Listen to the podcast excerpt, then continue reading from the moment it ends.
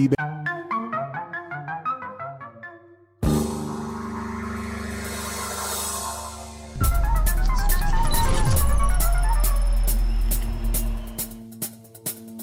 ora in onda Zoom, il drive time in mezzo ai fatti con Antonino Danna. Radio Libertà, subito la linea ad Antonino Danna, gli abbiamo, dato, gli abbiamo, rubato qualche minuto ma abbiamo trasmesso due interessantissime interviste di Maurizio Bolognetti e di questo lo ringraziamo. 02 66 20 35 29 per dire la vostra con Antonino fino alle ore 20 Mandate anche i vostri WhatsApp al 346 642 7756. Ben trovato Antonino. Grazie Giulio Cesare Carnelli. Maurizio Bolognetti si può prendere tutto il tempo che vuole perché è una persona che porta valore aggiunto a questa radio e io personalmente ho stima professionale oltre che personale nei suoi confronti. Quindi mi fa solo piacere che lui abbia usufruito di un po' del tempo di questa trasmissione. Amiche e amici miei, ma non dell'avventura, buonasera! Siete sulle magiche, magiche, magiche onde di Radio Libertà. Questo è Zoom, il drive time in mezzo ai fatti. Io sono Antonino Danna e questa è la puntata di venerdì 30 settembre dell'anno di grazia 2022. Cominciamo subito la nostra trasmissione ricordandovi di dare il sangue. In ospedale serve sempre, salverete vite umane. Chi salva una vita umana salva il mondo intero. Secondo appello, andate su radiolibertà.net, cliccate su Sostienici e poi abbonati. Troverete tutte le modalità per sentire questa radio un po' più vostra, dai semplici 8 euro mensili dalla Hall of Fame fino ai 40 euro mensili del livello creator che vi consentiranno di essere coautori e co-conduttori di almeno una puntata del vostro show preferito col vostro conduttore preferito. Lorenzo Viviani, non so se ci sarà il cravatta contest, ma io sono già pronto sarà con noi dalle 18.30 in poi. Noi però cominciamo ballando con che cosa? Con eh, Sheriff degli Oliver Onions 1979 e andiamo.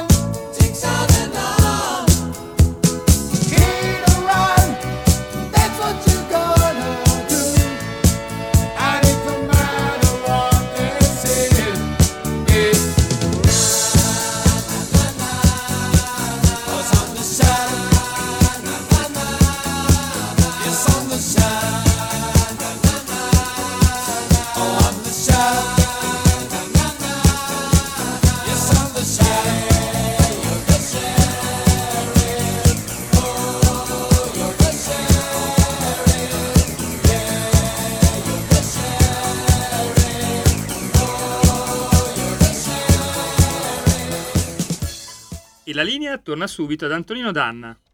Grazie Giulio Cesare Carnelli, condottiero mio condottiero. A proposito, buon lavoro anche a te. E allora siete sempre sulle magiche, magiche, magiche onde di Radio Libertà. Questo è sempre Zoom, il drive time in mezzo ai fatti. Antonino Danna al microfono con voi. Questo pomeriggio io ho avuto il piacere di parlare col senatore Calderoli. Lo ringrazio ancora una volta per la cortesia, anche perché il senatore Calderoli stava lavorando già ad alcuni ricorsi. Tra poco vi faccio sentire eh, che cosa ci siamo detti a proposito di Matteo Salvini al Viminale e anche gli ho chiesto qualcosa su Bossi, senatore a vita. Però c'è una telefonata, la prendiamo molto rapidamente. Pronto chi è là? Antonino, perdonami, sono Mimmo al quale vuole dirti che se imbarazzano le mie telefonate o non a te nella tua persona o danno fastidio a qualcuno, io posso continuare ad ascoltarvi senza telefonare. Lo Ma dico perché, perché ho dovuto fare questa premessa perché sto avendo delle risposte così mh, mm, poco piacevoli eh, e riguardano, io parlo di argomenti invece si, si, traduce tutto sulla mia persona e francamente è imbarazzante sentire. Perdonami, io ho fatto polemica sulla tua persona? No, no, io ti ho escluso, altrimenti non chiamavo a quest'ora. Mimmo, io, guarda, tu hai, chiama mi hai portato sempre il massimo del rispetto. Mimmo, allora, perché sia chiaro, il massimo del rispetto è per te e per tutti quelli che ascoltano questa trasmissione. Anche se possono non condividere quello che io dico, anche se addirittura c'è qualcuno che manda dei messaggi che te li raccomando. A me personalmente non frega niente. Eh, Mimmo, tu puoi stare tranquillo che in questa trasmissione ognuno può intervenire, l'importante è che la polemica si faccia sempre sulle idee, mai sulla persona, mai perché nessuno in queste, nelle mie trasmissioni può stare tranquillo. Se nelle mie trasmissioni io non permetto a nessuno polemiche sulle persone. No, ti volevo, posso rubare 30 secondi? Se vuoi. Dimmi. È, è, è questo.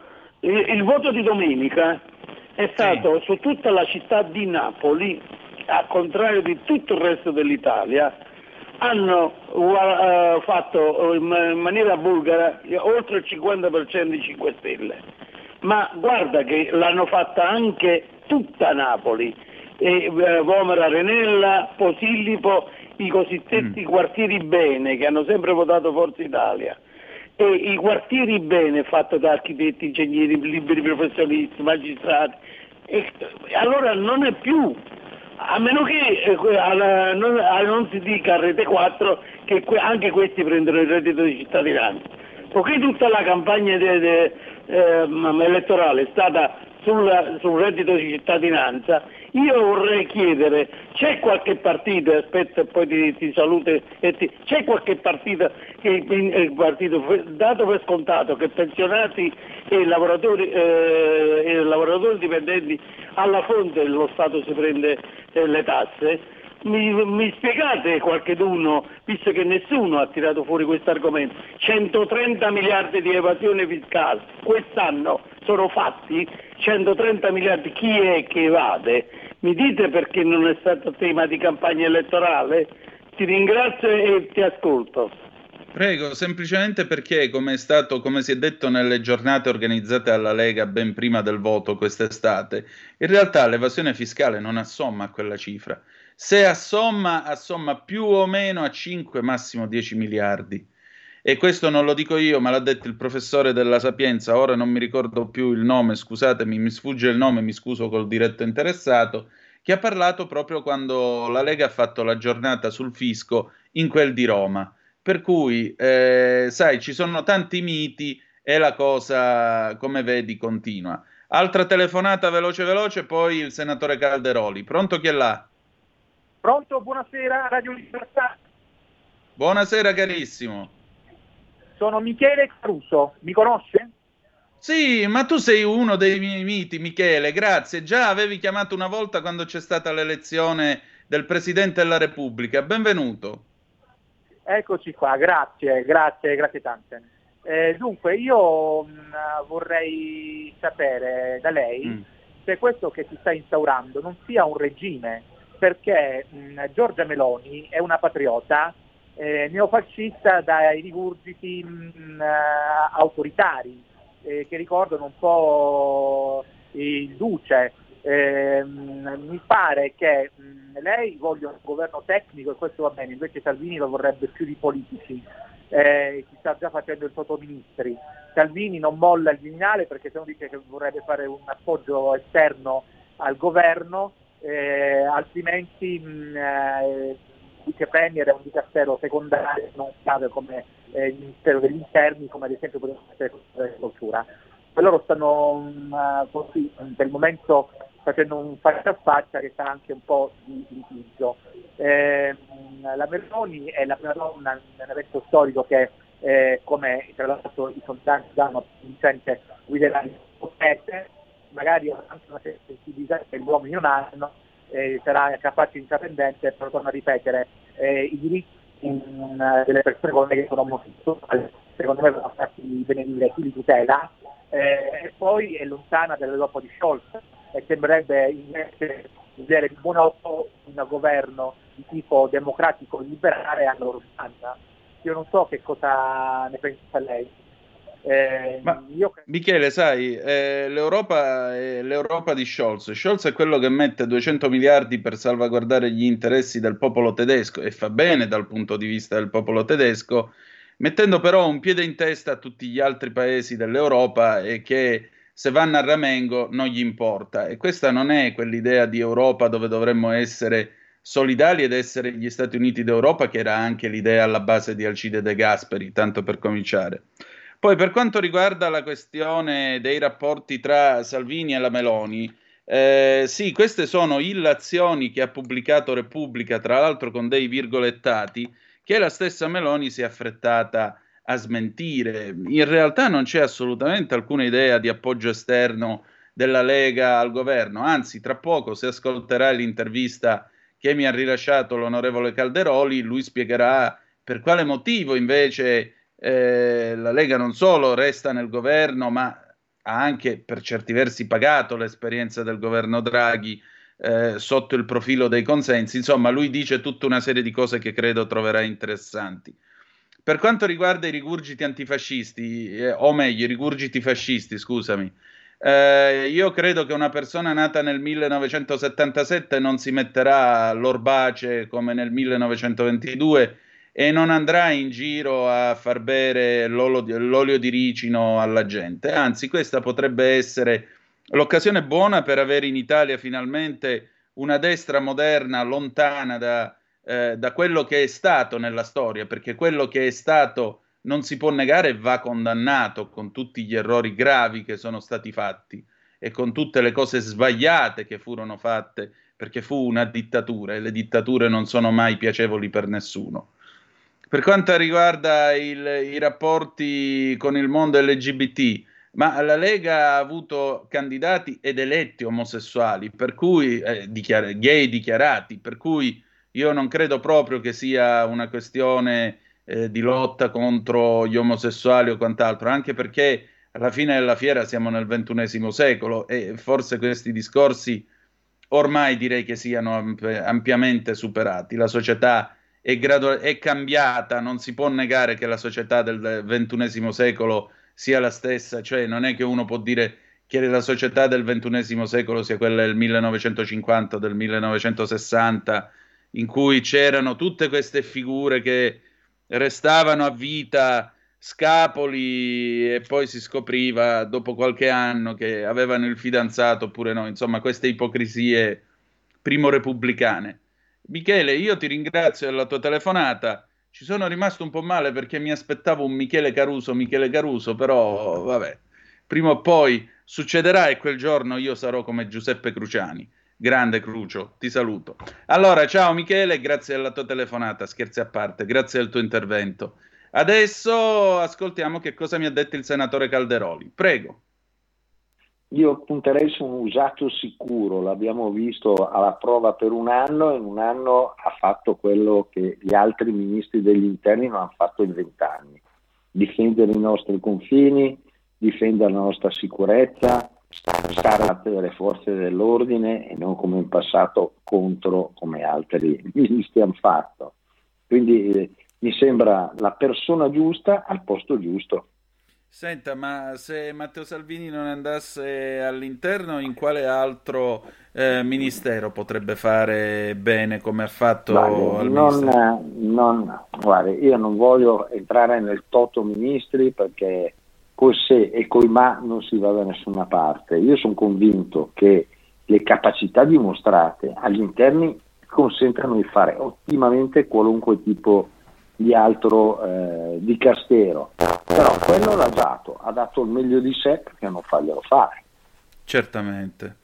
in effetti. E quanto ha pagato la Lega l'esperienza al governo, secondo lei?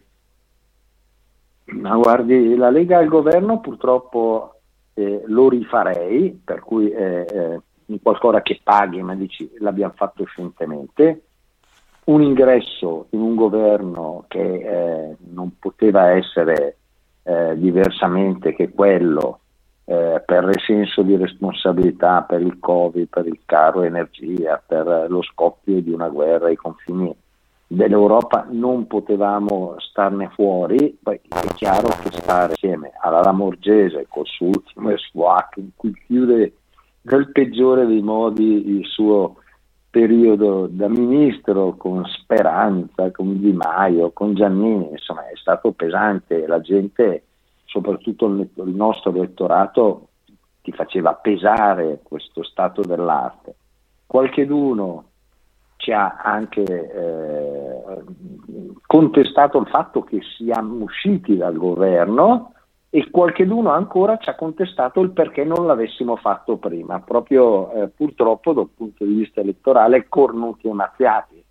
Adesso si riparte, siamo comunque una buona parte consistente perché 95 parlamentari su 600 dopo la riduzione è un peso molto importante nella coalizione che ha vinto, che intende andare al governo con dei ministeri importanti e alla prova dei fatti la Lega e i suoi rappresentanti vi dimostreranno come si sa amministrare bene rispetto anche a chi è stato dal suo punto di vista legittimamente all'opposizione, ma poi bisogna passare dalle parole ai fatti e noi passeremo ai fatti. Senatore, io la ringrazio del suo tempo. Un'ultima domanda. Umberto Bossi, senatore a vita, secondo lei Bossi, che per tutta la vita è stato in mezzo alla gente e quindi è, è stato eletto grazie ai voti delle persone, accetterebbe una nomina a vita? Allora, prima di tutto, eh, in questo momento eh, siamo di fronte a una persona che è deputato e verrà convalidata la sua elezione credo nel giro di qualche giorno, come per tutti noi del resto. Quindi mi sembra che sia stato eletto, sia stato eletto con i voti della gente e credo che quella sia la posizione a lui più gradita. Grazie, grazie senatore, noi l'aspettiamo presto alla radio, grazie ancora. Volentieri, buonasera. Buonasera.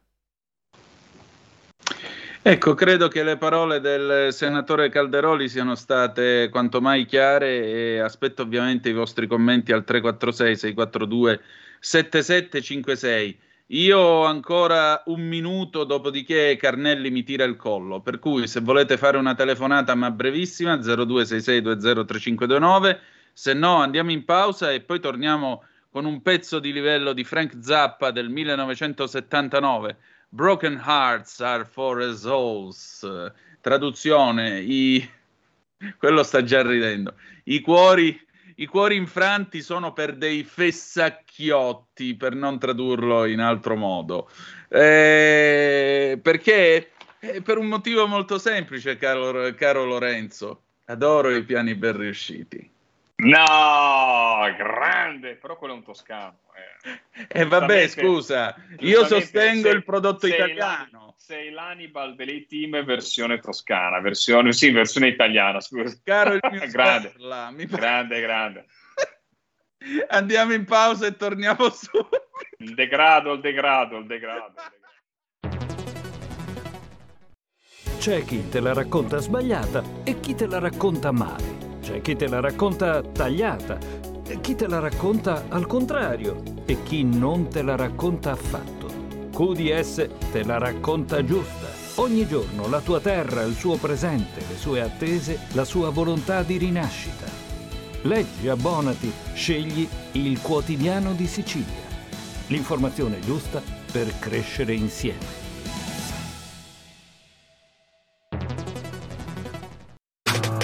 Stai ascoltando Radio Libertà. La tua voce libera, senza filtri né censura. La tua radio.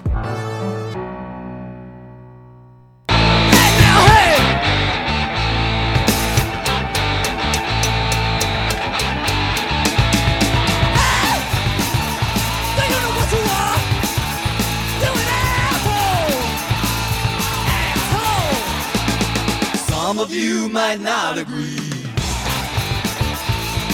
Probably likes a lot of misery. But think a while and you will see. Broken hearts are for assholes. Broken hearts are for assholes. Broken hearts are for assholes. What you gonna do? Cause you're an asshole.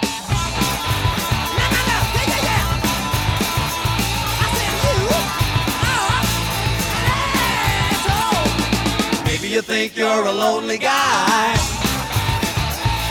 And maybe you think you're too tough to cry. So you went to the grape just to give it a try. And Dagmar. I doubt the ugliest son of a bitch I've ever seen in my life.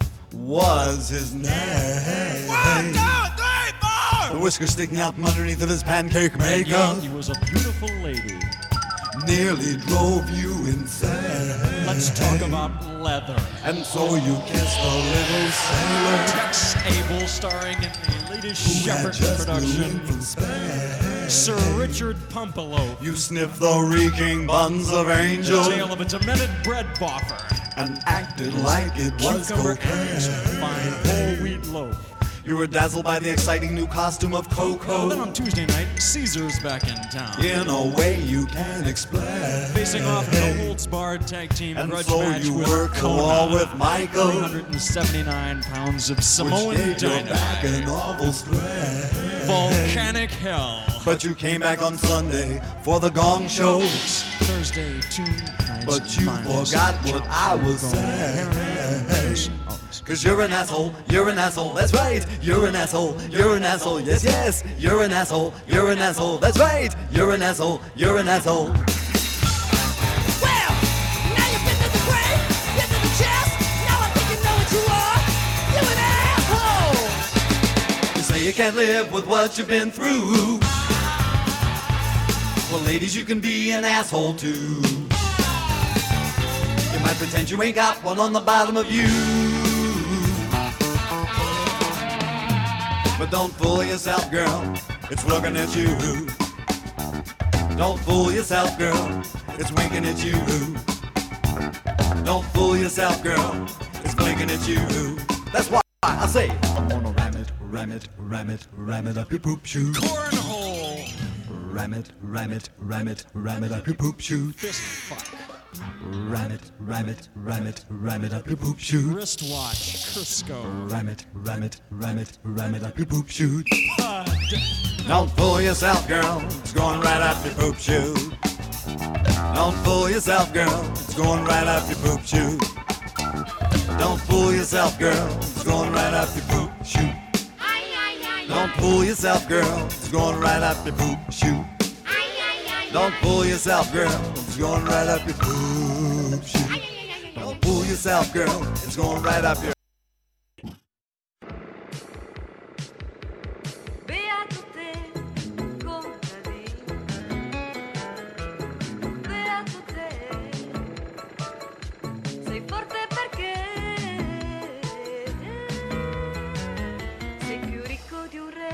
Zoom Green, l'agricoltura in campo.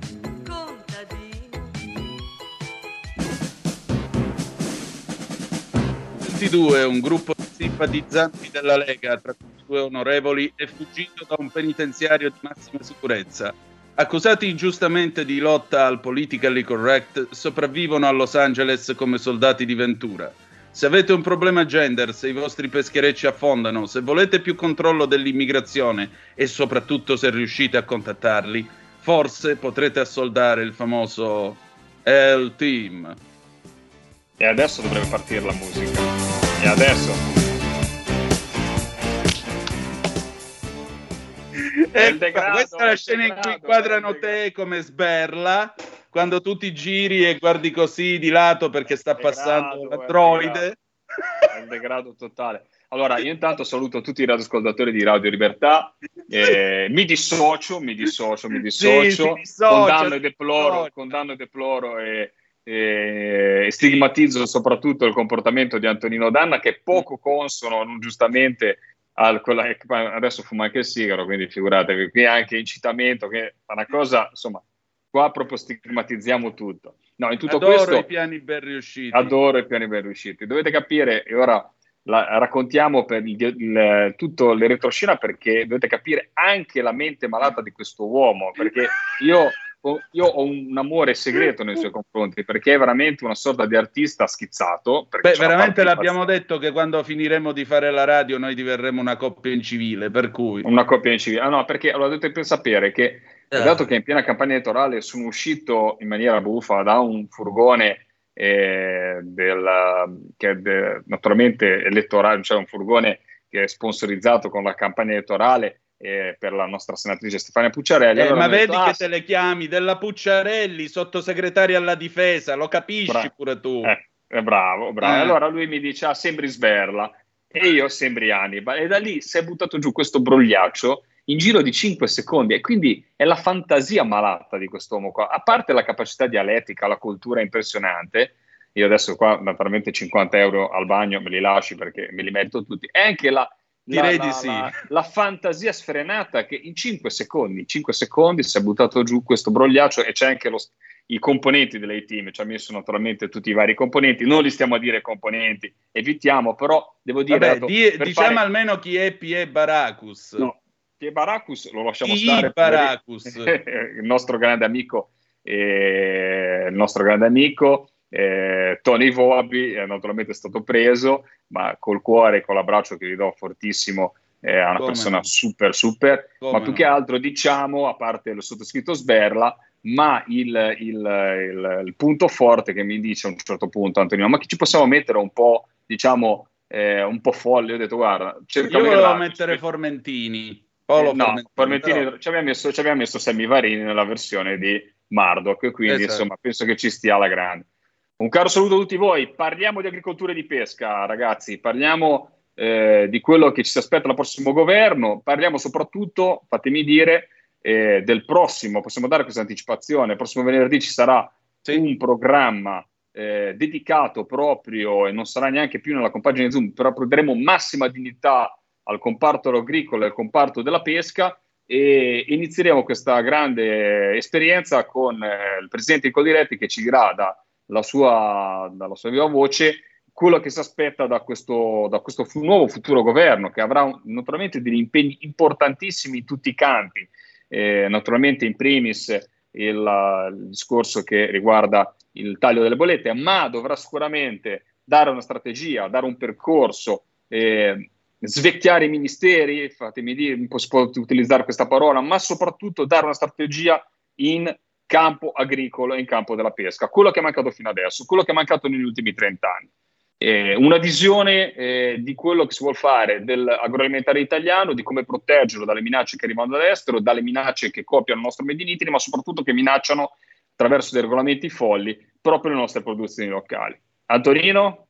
Io ti dico che abbiamo al telefono la nostra Federica Toselli, visto che parliamo di produzioni locali. Grande Federica, grande Federica. Allora Federica, ti faccio io una domanda a bruciapelo. Cosa ti aspetti dal prossimo governo e soprattutto dal prossimo ministro dell'agricoltura, che speriamo naturalmente tutti noi sia targato Lega?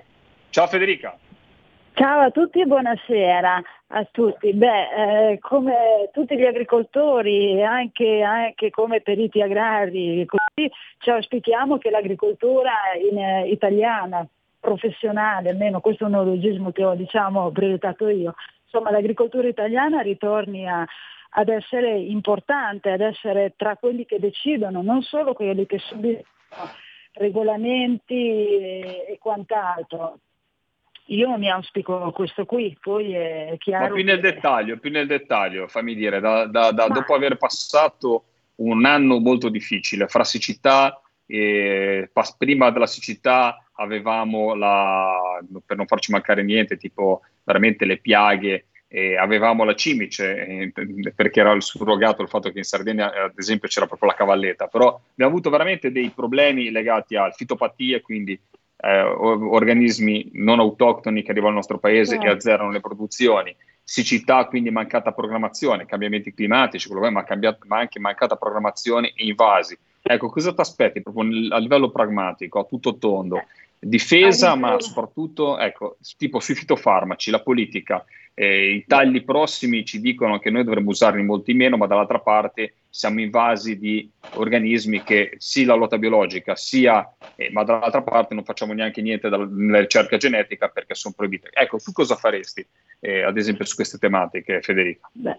Su queste allora soprattutto la ricerca nell'ambito eh, degli agrofarmaci, dei prodotti fitosanitari, dicendolo dal punto di vista tecnico come è la nomenclatura attuale, cioè praticamente che ci sia più ricerca.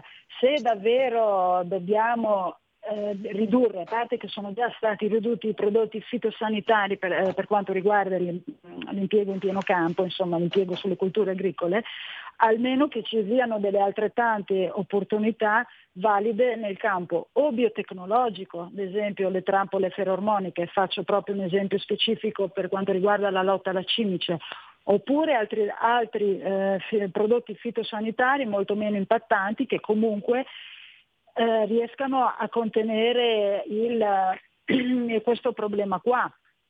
E mm. La ricerca sì è molto importante. E da ultimo mi piacerebbe che venisse ripristinata la sperimentazione per quanto riguarda i lanci della Vespa Samurai, ehm, insomma a livello nazionale, so, ecco, quest'anno era l'ultimo anno, il terzo ed ultimo anno in cui questa sperimentazione eh, finisce, quindi da quest'altro anno non sappiamo neanche se ci sarà un altro diciamo, aiuto comunque insomma, certo. a provare per debellare. Spieghiamo un attimo ai nostri, spieghiamo un attimo ai nostri ascoltatori cos'è la Vespa Samurai, che non è una Vespa col kimono la katana no. che viene lanciata dall'elicottero, ma è un, una piccola vespa, è proprio piccola piccola, è molto più piccola rispetto alla cimice e va a parassitare le uova e quindi si cerca di trovare, e questa è una cosa molto importante che anche eh, insomma, eh, riguarda proprio il discorso della lotta biologica, di trovare l'antagonista, cioè chi va a fermare naturalmente questa eh, questa esplosione demografica che ha avuto la cimice asiatica nel nostro paese. Scusami, eh, ti faccio concludere, anzi ti faccio concludere e ti faccio già una domanda che ti vuole fare Antonino, così gli brucio tutte le domande che vuole farti lui. Ma com'è andata la produzione di quest'anno, ma soprattutto cosa stai raccogliendo in campo in questo momento? Beh, allora, la produzione per quanto riguarda diciamo, l'aspetto seminativo perché la mia azienda ha una parte, eh, circa due ettari di frutteto e, e restanti superficie 8 ettari e mezzo di seminativo. Allora, per quanto riguarda il frutteto, ringraziamo insomma che, eh, il Signore che avevamo l'acqua nel senso che siamo riusciti ad irrigarla con eh, l'acqua proveniente dal Reno anche se ci sono stati eh, calde perché l'acqua non mancava, però abbiamo de- avuto delle punte di 40 gradi e sulle piante, nel, nella fattispecie delle pesche, si sono notate su alcune varietà che più di tanto il frutto non riusciva ad, ing- ad ingrossarsi, ma questo è fisiologico della pianta che quando c'è caldo rallenta la sua attività, è normale. E poi a 40 gradi insomma eh, hanno avuto dei problemi. Per quanto riguarda invece il seminativo, come molti della, insomma, della mia area, della nostra zona, io sono nella bassa mm, bolognese, abbiamo avuto delle forti perdite soprattutto relativo al mais, noi avevamo il mais però dovuti alla siccità. La siccità ha dato parecchi problemi, eh, mais in primis, però anche sorgo, eh, bietole, adesso la soia, eh, la soia insomma alcuni devono ancora mm, trebbiarla, ecco. quindi ci sono state forti forti eh, produzioni di, di, mais. Nel mio caso specifico noi abbiamo prodotto meno di un terzo che è la produzione normale, eh, mm. proprio dovuta alla siccità. In più si è anche aggiunto il forte vento che eh, ha proprio, avevo mandato il mese scorso delle foto in radio ad Antonino che proprio si vedevano le piante spezzate a metà con le pannocchie giù proprio perché era venuto in un'epoca in cui il, il, il mais, insomma il, il, fusto era già secco, sopra c'era il peso della pannocchia e quello è andato, insomma, è andato perso. Ecco. E il prezzo del mais, perdonami, come eravamo messi quest'anno? Come si no. riusciva a spuntare un prezzo migliore anche col discorso delle importazioni magari minori anche dagli altri paesi oppure è stato invariato? Ma il prezzo era abbastanza buono, adesso noi guardiamo quello anche se sta calando, perché noi guardiamo, adesso noi facciamo riferimento ovviamente alla Camera di ai prezzi emessi, emessi alla Camera di Commercio di Bologna, che sono listini insomma, settimanali emessi giovedì e adesso sta calando. Eh, vedremo se è una manovra che fanno tutti per, e dopo ci sarà un aumento più avanti, non si sa. Diciamo che chi aveva piantato il grano era stato abbastanza contento perché comunque mm. sentivo il perito della grandine che era venuto insomma, per rischiare i danni da vento così e ha detto che nonostante tutto chi ha piantato il grano quest'anno non parlava di prezzo, ma dal punto di vista di avversità, problemi di, eh, di secco, di siccità così, è andata bene insomma, la campagna. Poi questo, insomma, sono, insomma, questo è quello che so. Federica, senti, ecco. ma eh, l'altro giorno tu mi hai mandato una foto dove la radio era appoggiata sì. su un albero di mele. Che mele sono? Esatto. Le state raccogliendo? Quando è che le commercializzate e come va il settore? Eh, allora, le mele adesso, quelle, nella fattispecie, quelle, allora, quelle lì erano mele Steinman. Eh, sono mele diciamo autunnali invernali. Steinman. Cioè la Super Steinman è una qualità, eh, ci sono poi diversi tipi, però ecco la mela è la Steinman, scritto Steinman. È una okay. mele diciamo autunno-invernale adatta mh, soprattutto per la cottura perché ha una polpa piuttosto soda, sapore insomma acido, gradevole, buono, insomma la gente piace perché da noi chiedono insomma mele per la cottura, ecco. Queste qui sono ancora indietro, dobbiamo aspettare circa un 10-15 giorni perché non sono ancora completamente mature. Poi, certo. eh, il, um, quelle, poi abbiamo ecco, altre mele, abbiamo iniziato a raccogliere per dire l'abbondanza, che è una qualità di mela.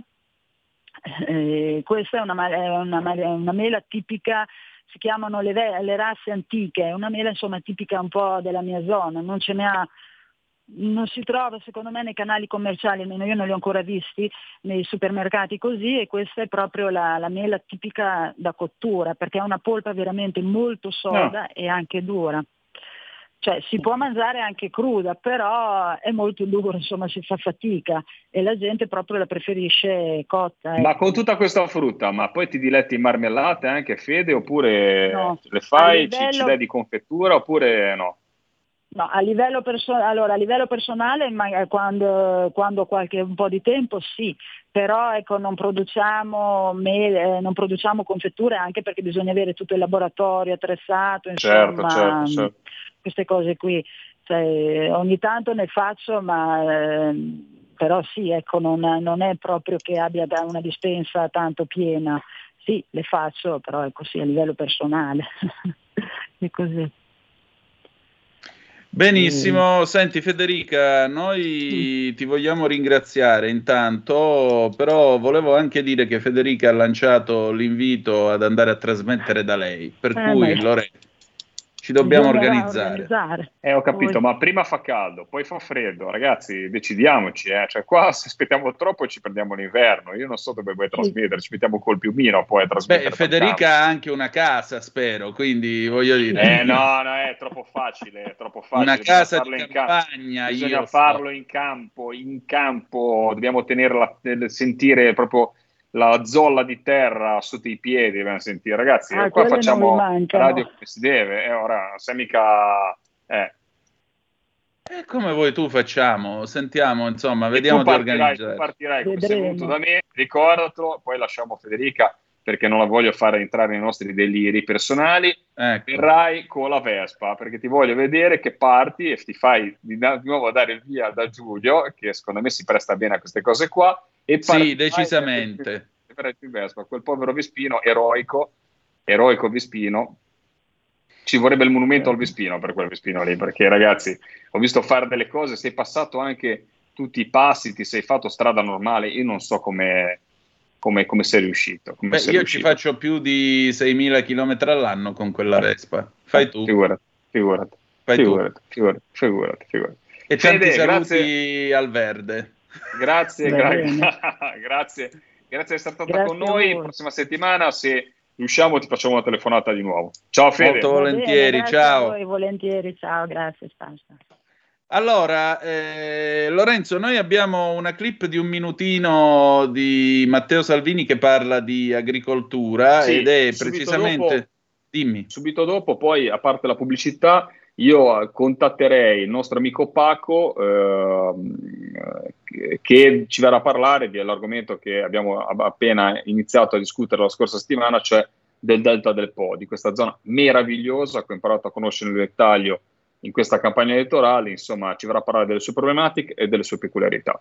Sì, adesso giro il contatto così il nostro Giulio Cesare lo può chiamare.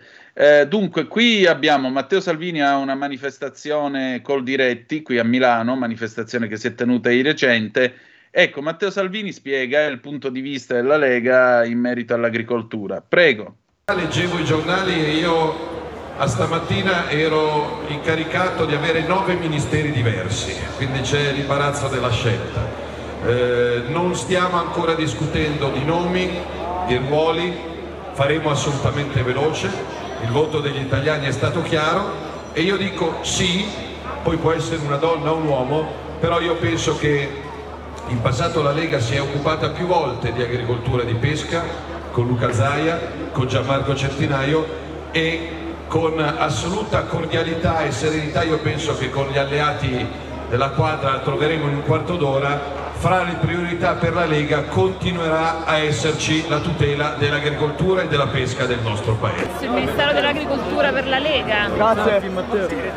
Puoi firmare? Gli italiani hanno fatto una scelta chiara, il centrodestra ha l'onore e l'onere di non avere scuse, di non avere alibi, non abbiamo bisogno politicamente di niente e di nessuno, gli italiani ci hanno dato la maggioranza assoluta alla Camera e al Senato quindi per i prossimi cinque anni parlare poco e lavorare tanto. Ecco, mi sembra che Matteo Salvini abbia dettato una chiara linea e poi appunto c'è sempre questo gioco che poi è il classico gioco che si fa in Italia ogni volta in cui c'è un governo, del resto dal tempo in cui si eleggeva il Doge a Venezia, ma anche nella Repubblica di Genova, c'è sempre stata questa cosa di fare il totonomine, il toto, eh, cerchiamo di capire chi è che ci va e poi puntualmente succede, succede che le, le, i risultati finali non sono mai quelli attesi, però è la un cosa po' come l'oroscopo. La cosa importante, dato che siamo in tema agricolo, è che mh, il Ministero comunque sia, ci sia una componente forte della Lega all'interno del Ministero, ma questo te lo dico Antonino eh, proprio da, da, cittadino, da parlamentare, eh, insomma uscente, come si può dire, lo dico con un po' di malinconia, ma con tanto orgoglio per il ruolo che ho ricoperto, eh, avendo, avendo, constatato cosa vuol dire la macchina ministeriale, a volte competenze altissime, a volte mancanza di, assoluta di competenza, a volte, anzi più delle volte purtroppo, tanta burocrazia che eh, che blocca, blocca gli ingranaggi, li tiene bloccati, eh, li tiene, tiene, energie, tiene risposte per il comparto eh, completamente eh, immobili, immobilizzate. Allora questo è realmente eh, il, lavoro che dovrà prestarsi chiunque metta mano al MIPAF, al Ministero delle Politiche Agricole, deve riuscire a dare un deve riuscire a curare l'emergenza, deve, deve riuscire a dare un disegno e anche quando Federica diceva i regolamenti, sì, i regolamenti però bisogna eh, combatterli, bisogna eh, modificarli, ma con condizioni di causa, con studio, eh, con capacità, eh, battere i pugni o andare avanti a slogan. Eh, ha detto benissimo Matteo Salvini la frase, parlare poco, non serve andare a, a sempre a a, insomma, a dire quanto siamo belli quanto siamo bravi, anche se io lo faccio molto in questa radio, insomma, ci lodiamo molto per l'operato che abbiamo portato avanti, però io sono contento della squadra che abbiamo avuto sia al governo sia a livello di parlamentari, però serve realmente studiare, serve per stare sui documenti, serve stare sugli argomenti, eh, pochi tagli di nastri e tanto, tanto lavoro eh, a livello di ministero, è questa la cosa importante. Certamente. Allora, noi stiamo cercando il eh, buon eh, Paco. Intanto ve lo, ve lo presento perché eh, appunto questo nostro ospite che sta per intervenire Paco Massaro, il vice sindaco del comune di eh, Rosolina e in particolare il tema di cui stiamo per parlare adesso è il tema eh, che eh, è costato una serie di ponfi vari ed eventuali al nostro Lorenzo la settimana scorsa perché il delta del Po, il, il distretto ittico del delta del Po, pensate, una realtà da un miliardo di euro di fatturato e, e chiaramente vogliamo capire com'è la situazione adesso, che cosa ci si aspetta dal nuovo governo, quali provvedimenti. E, ed è già al telefono Paco Massaro. Buonasera, benvenuto a Zoom. Ciao, ciao ragazzi, ciao a tutti, buona serata. Ben trovato. Allora, eh, com'è la situazione al momento al Delta del Po e soprattutto che cosa vi aspettate dal nuovo governo? Allora, nel Delta del Po noi siamo sempre laboriosi, siamo qui, stiamo, stiamo cercando di fare il nostro per, per, la nostra economia, per il nostro territorio, ma soprattutto per, per l'Italia per eh, tutta la filiera produttiva. Noi abbiamo un, molto, un, territorio molto particolare e fragile, siamo uno dei pochi delta del, del, sistema Italia, ma soprattutto siamo tra i sette delta, le sette zone umide a livello mondiale. Noi stiamo cercando di fare di tutto per la coabitazione con il nostro territorio e soprattutto stiamo cercando di eh, sfruttare il territorio in maniera eh, diciamo funzionale. La nostra necessità è quella di avere la possibilità di poter lavorare. I, i primi eh, ecologisti, le prime guide nostre sono proprio i nostri pescatori, i nostri cacciatori perché conoscono il territorio palmo a palmo. Il nostro territorio è un territorio che si basa su economie, tre economie principali, il turismo nel periodo estivo, l'agricoltura ma soprattutto la pesca. Noi siamo nel distretto ittico del, del Delta, e con, come hai detto tu, appunto, con Chioggia, Scardovari e Rosolina quagliamo un, circa un miliardo, un miliardo, di euro di, di giro d'affari. Noi al nuovo governo chiediamo di sburocratizzare perché ormai è diventato quasi impossibile pescare, troppe norme, troppe situazioni e anche eh, per i nostri pescatori a mare, quelli che vanno a lupini, eh, noi la chiamiamo la vongola eh, di mare e abbiamo bisogno di avere regole più precise e soprattutto che la comunità europea ci lasci pescare il nostro pescato, che non è certamente quello spagnolo o quello portoghese, ma è un'altra tipologia di eh, animale. Dal governo, certo. oltre ad avere una sburocratizzazione di tutte le pratiche, per quanto riguarda appunto la gestione del territorio, abbiamo bisogno che ci diano la possibilità di vivificare le nostre lagune le nostre lagune sono un terreno molto, molto sensibile ai cambiamenti climatici, negli anni 50-60 sono state bonificate, questo qui era tutto un territorio acquetrinoso, noi avevamo la zanzara che portava la malaria e con la forza delle persone, la forza degli agricoltori soprattutto, ma anche dei pescatori, siamo riusciti a eh, risanare il nostro territorio e con eh, le idrovo e, i corsotti di bonifica siamo riusciti a portare l'acqua fuori dai nostri territori e a incanalarla nei canali appunto irrigui, ma soprattutto nei due fiumi principali. Noi siamo con la Mesopotamia, siamo tra il uh, Po la, a sud e il, uh, l'Adige a nord, quindi il nostro territorio è un territorio molto fragile, pieno d'acqua, che con il sapiente lavoro dell'uomo è riuscito a riemergere proprio, e questo qui è il termine corretto. Il nostro problema principale, appunto, come dicevo prima, è la rivivificazione delle lagune, con, da quando sono smessi i prelievi, soprattutto di sabbia all'interno dei fiumi, perché la crisi economica ha portato questo, le nostre lagune sono riempite di sabbia, quindi è molto difficile per noi lavorare. Per scavare un canale su questa zona così fragile abbiamo sempre necessità di sentire minimo, minimo 7 o 8 eh, enti e quindi tutto il lavoro diventa un lavoro molto difficile, molto duro. Noi abbiamo veramente la necessità che qualcuno veda questa zona e la guardi non tanto con eh, una lente di ingrandimento per vedere se ci sono delle peculiarità o delle leggi da implementare, ma soprattutto da semplificare. Una soluzione, parlando anche con, con Lorenzo, era quella di avere visualmente anche una, una sorta di soggetto che potesse riunire tutti i, eh, i vari enti e che potesse decidere, perché voi sapete che in Italia la burocrazia è talmente eh, difficile e complessa che nel momento in cui hai finito di fare il giro di tutti gli enti devi ripartire, quindi eventualmente che ci fosse la possibilità di avere una struttura sola che possa decidere sul, sul territorio. tutto questo è quello che sto dicendo, sempre rispettando il territorio e l'ambiente circostante. Cioè, chi viene nel parco del Delta rimane affascinato perché oltre a tutto quello che vi ho detto abbiamo delle colonie che ormai sono stanti qui di fenicotteri. Abbiamo Paco, ti, forse- intanto ti saluto, però dobbiamo andare un attimo in pubblicità e poi eh, ti 30 ci ricolleghiamo secondi e subito. torniamo rimani subito. In linea, rimani in linea. Tutte le domeniche, dalle 8 alle 10, la rassegna stampa del giorno e alcuni dei fatti principali della settimana che si è appena conclusa, con eh, ospiti e telefonate in diretta. La domenica mattina non perdere contatto con la realtà su Radio Libertà, senza filtri né censure.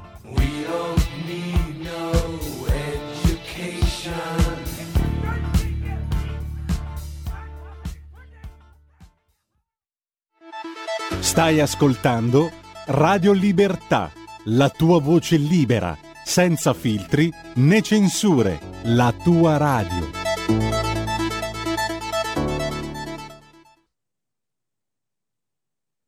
E rieccoci di nuovo sulle magiche, magiche, magiche onde di Radio Libertà. Antonino Danna, Lorenzo Viviani. Al microfono con voi. Allora, Lorenzo, prego.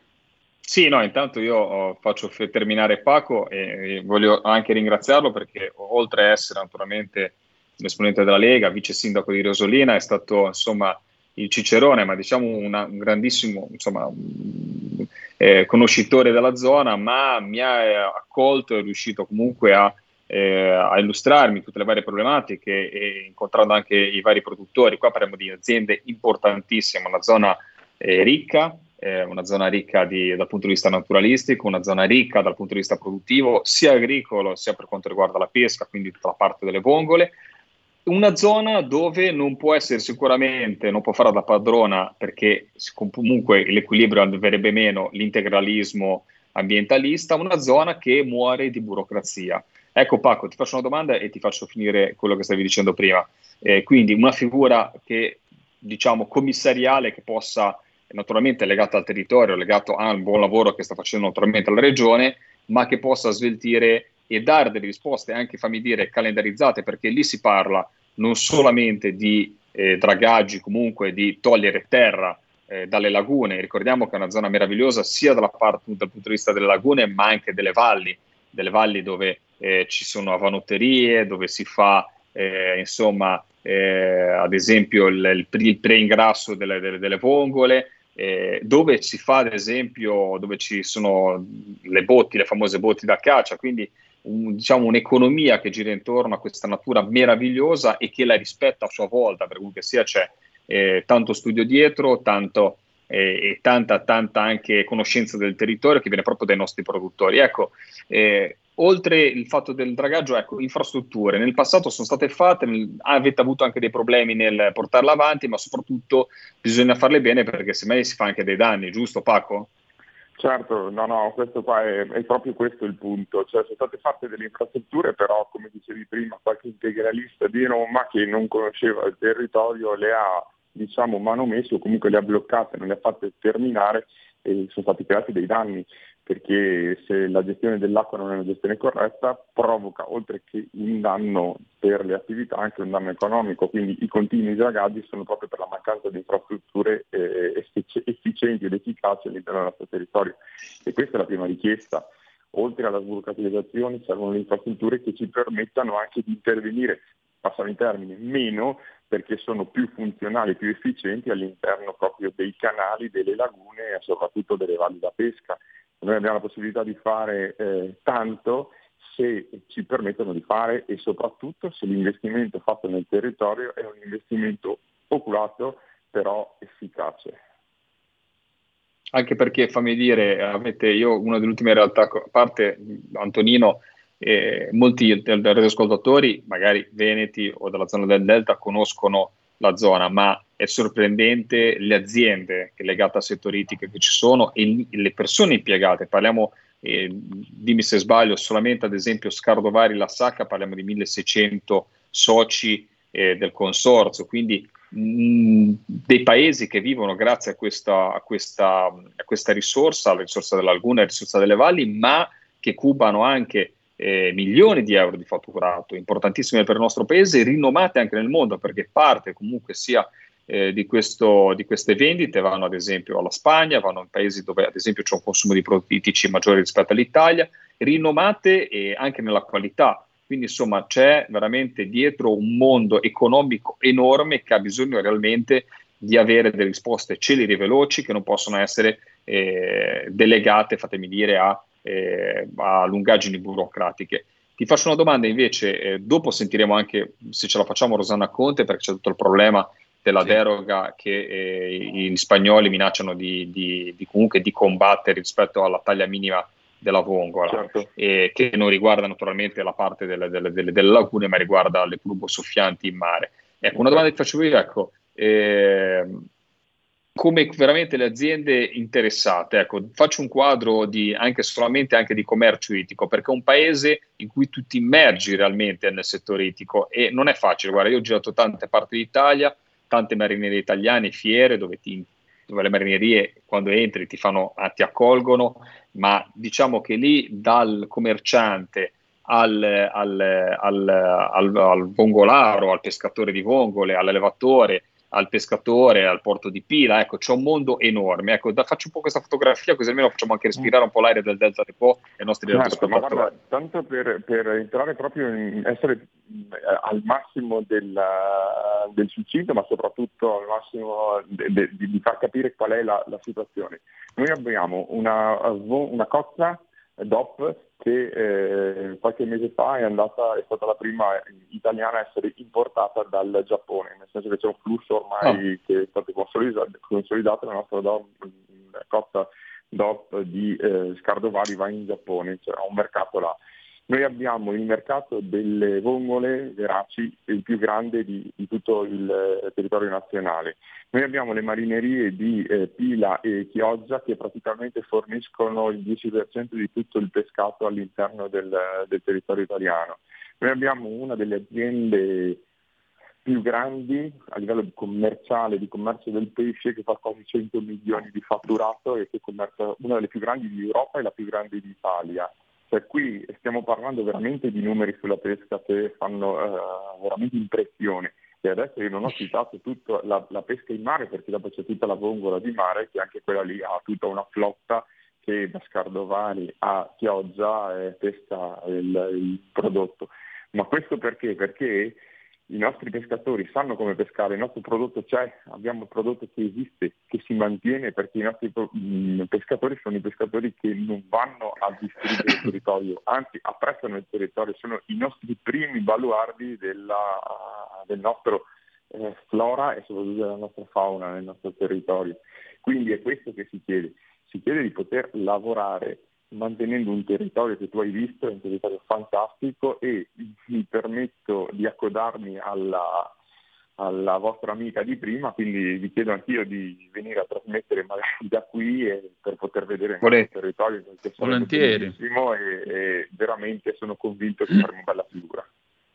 L'unica cosa, l'unica cosa, io l'ultima volta che ho fatto la puntata di Radio Libertà ero a, a Marina di Levante eh, e mi sono preso uno sciame di zanzare, quindi mi raccomando andiamoci tranquilli perché lì mi sono beccato proprio lo sciame di zanzare, Ma... infatti ho fatto una puntata che eh, secondo me era da, dovevi farci tipo blob per lo spezzone Antonino, perché mi stavo dando botte in faccia da tutte le parti. A parte quello, guarda, penso, guardate, io sapete che decanto le 5 terre, il mio territorio, eh, Paco, no, decanto il mio territorio sempre, però io ho imparato a conoscere una realtà in questi pochi giorni che l'ho potuto frequentare nelle ultime settimane a parte trovare un clima accogliente, in Paco naturalmente una figura di riferimento, ma in tanti produttori locali che mi hanno accolto veramente una, un clima familiare eh, che mi ha sorpreso veramente anche, ma, ma insomma mi ha riempito il cuore, eh, però ho trovato dei, dei paesaggi, dei, dei, delle, delle, delle, degli scorci eh, da dipinto, da quadro, e con, con, una natura meravigliosa, quindi veramente stiamo parlando di una zona che è strabiliante dal punto di vista naturalistico, paesaggistico, ma ha in sé anche qualcosa di, eh, di, di, inestimabile dal punto di vista economico nel fatturato che cubano queste aziende che lavorano rispettando e eh, gestendo, perché loro poi comunque chiedono di gestire e sono capaci di gestire questo ambiente, che va gestito ambiente, va gestito in maniera dinamica, non si può ingessare burocraticamente, perché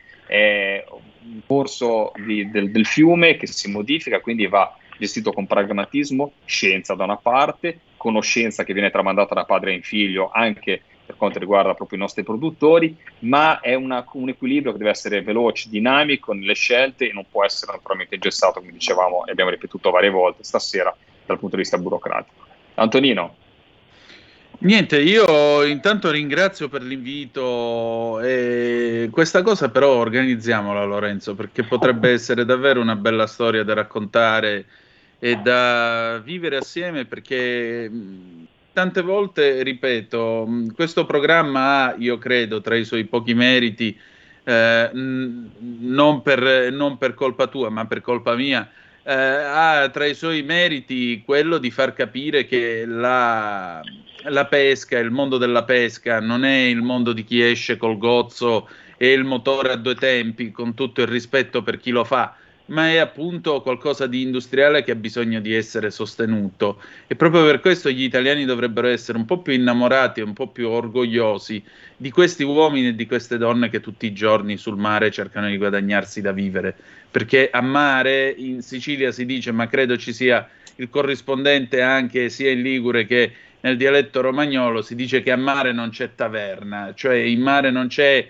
non ci sono comfort, non c'è il pranzo gratis, te lo devi guadagnare, te lo guadagni col duro lavoro. Quindi con molto piacere veramente e buon lavoro intanto. Grazie.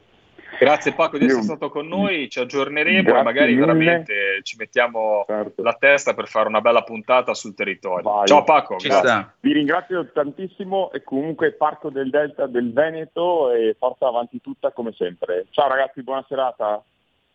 Buona serata. Ciao. Ciao. E allora, a macchina avanti tutta, signor comandante, mantenendo 120 giri minuto dell'elica, che mi sembra anche una velocità dignitosa, o mi sbaglio? Assolutamente sì, assolutamente sì, assolutamente sì, però non ti stavo neanche a sentire in verità perché stavo cercando di scriverti un WhatsApp. Quindi ripetimi la cosa. Dico a 120 giri minuto d'elica, macchine avanti tutta, direi che siamo eh, a una ragguardevole ma... velocità o no?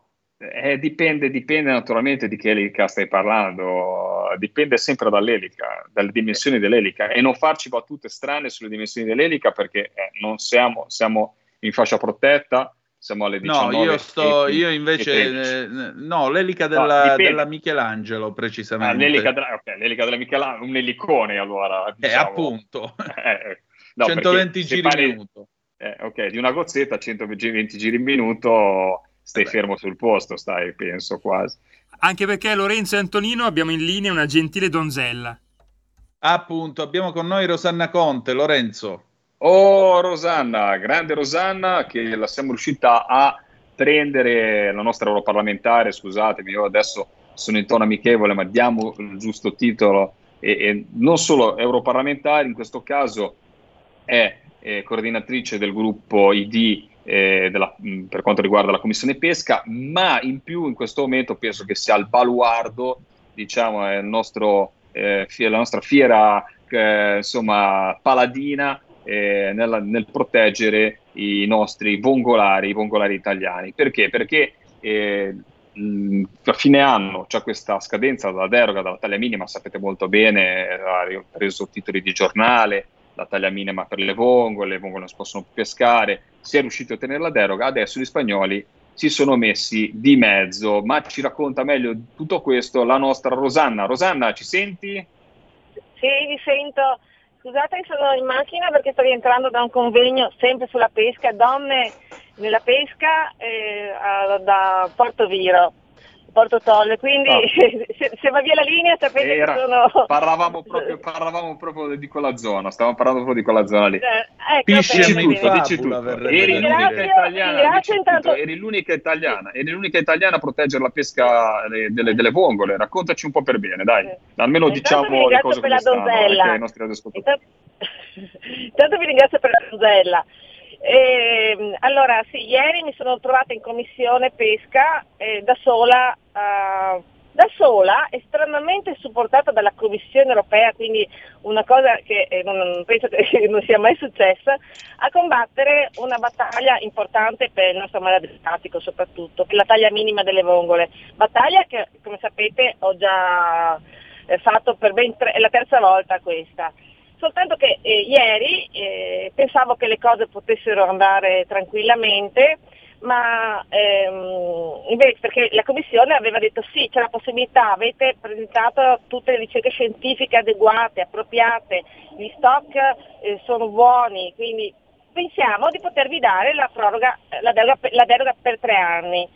Quindi eravamo abbastanza tranquilli, invece mi sono trovata di fronte a degli spagnoli agguerriti di tutti i gruppi politici perché eh, vogliono sollevare un'obiezione su questa mm. taglia minima. Ovviamente eh, capite che eh, non è facile perché essendo l'unica italiana eh, sì, mi sono trovata all'improvviso, non, non, mi aspettavo questa reazione. Ovviamente eh, le, i punti su cui, su cui, loro insistono sono sempre gli stessi. Per loro, loro parlano di ambiente, di salute ambientale, biodiversità, eccetera, ma la questione è una questione prettamente commerciale. commerciale. Eh, sì. Sì, lo, sai, lo sai Lorenzo, infatti, lo sai benissimo anche tu. Infatti, no, no, eh. infatti te l'avrei chiesto proprio io, eh, sembra più una questione commerciale, dovete pensare che le nostre vongole occupano grande fetta del, del, mercato, del mercato spagnolo. Ecco, io penso che la ragione sia questa. Ecco, secondo te però punto... i presupposti come saranno? Ci sarà difficoltà perché no, allora, qua rischiamo di bloccare un'economia differente. Sì, infatti mettono, allora, fino a dicembre siamo tranquilli, quindi per le feste di Natale dovremmo, siamo tranquilli. Il problema bella, lo sapremo perché loro hanno tempo due mesi e quindi la risposta assoluta ce l'abbiamo a, a fine dicembre come, come due anni fa. Ma il, il, problema, io ho anche detto a loro, va bene, ma c'è il libero mercato, scusate, potevate anche voi fare quella ricerca scientifica appropriata, adeguata e anche voi potevate, potete raccogliere le vongole a 22 mm se la richiedete, nessuno ve lo impedisce. E poi, diciamoci la verità, quante cozze importiamo noi dalla Spagna? Cioè, quindi, no. eh, eh, sì, io glielo hai detto, bene, hai, hai detto molto bene, hai detto molto bene, hai detto molto bene, hai detto molto bene. E quindi io, io, la battaglia la porto avanti fino alla fine, ho già incominciato a parlare anche con, con gli italiani gli altri gruppi, cercando di essere appoggiata perché insomma sono 700 famiglie che vivono su, questo, su questa impresa, su questa, su questa, attività di pesca e per noi sarebbe una, veramente una tragedia. È che li ho visti veramente agguerriti, sono molto preoccupata. Confido nell'appoggio della Commissione che eh, per la prima volta, come ho detto prima, sono stati abbastanza uh, decisi dicendo che eh, ci sono le ricerche scientifiche che sono giuste, corrette e quindi loro andranno avanti per, queste, per questa strada. Però adesso la battaglia è incominciata per, praticamente per, per, ieri. Lo, lo, per spiegarlo agli ascoltatori, il sistema, ci sono due sistemi di Vongole, adesso poi chiederemo, naturalmente faremo un, una, una, puntata magari con i nostri produttori e presenteremo da una parte dalla parte dei, dei, dei, vongolari che insomma eh, seminano le vongole e poi con dei piccoli barchini c'è tutta una, un'azienda all'interno dell'acquacultura e poi c'è la parte delle vongole per capirsi, quelle di mare come vengono chiamate in generale, delle turbosoffianti che sono proprio il caso della taglia minima.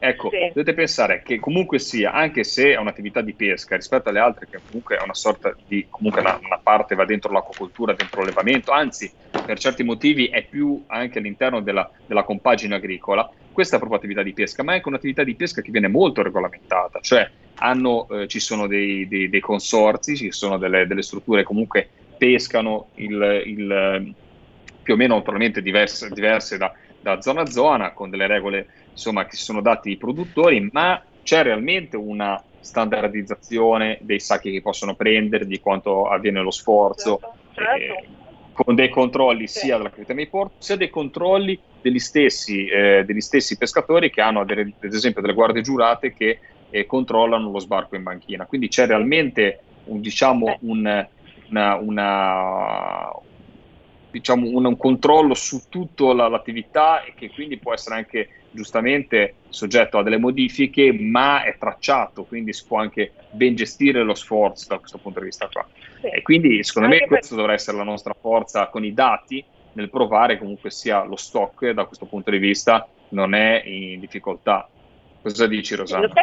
No, lo stock non è assolutamente in difficoltà, l'abbiamo dimostrato e, e, e continuiamo a dimostrarlo perché la nostra proposta è ci date la, la, la deroga, la proroga e, e, noi continuiamo a fornirvi anche annualmente oppure ogni due anni le ricerche scientifiche perché lo sappiamo, abbiamo i fondali bassi per cui eh, abbiamo una biodiversità marina diversa e le nostre vongole maturano addirittura a 13-17 mm, noi le raccogliamo a 22, per cui è proprio un, un tipo di, di, realtà completamente diversa, per cui è tutto controllato, le misurano proprio le vongole anche, perché io ho visto, hanno proprio gli attrezzi per misurarle eh, ed è tutto contingentato.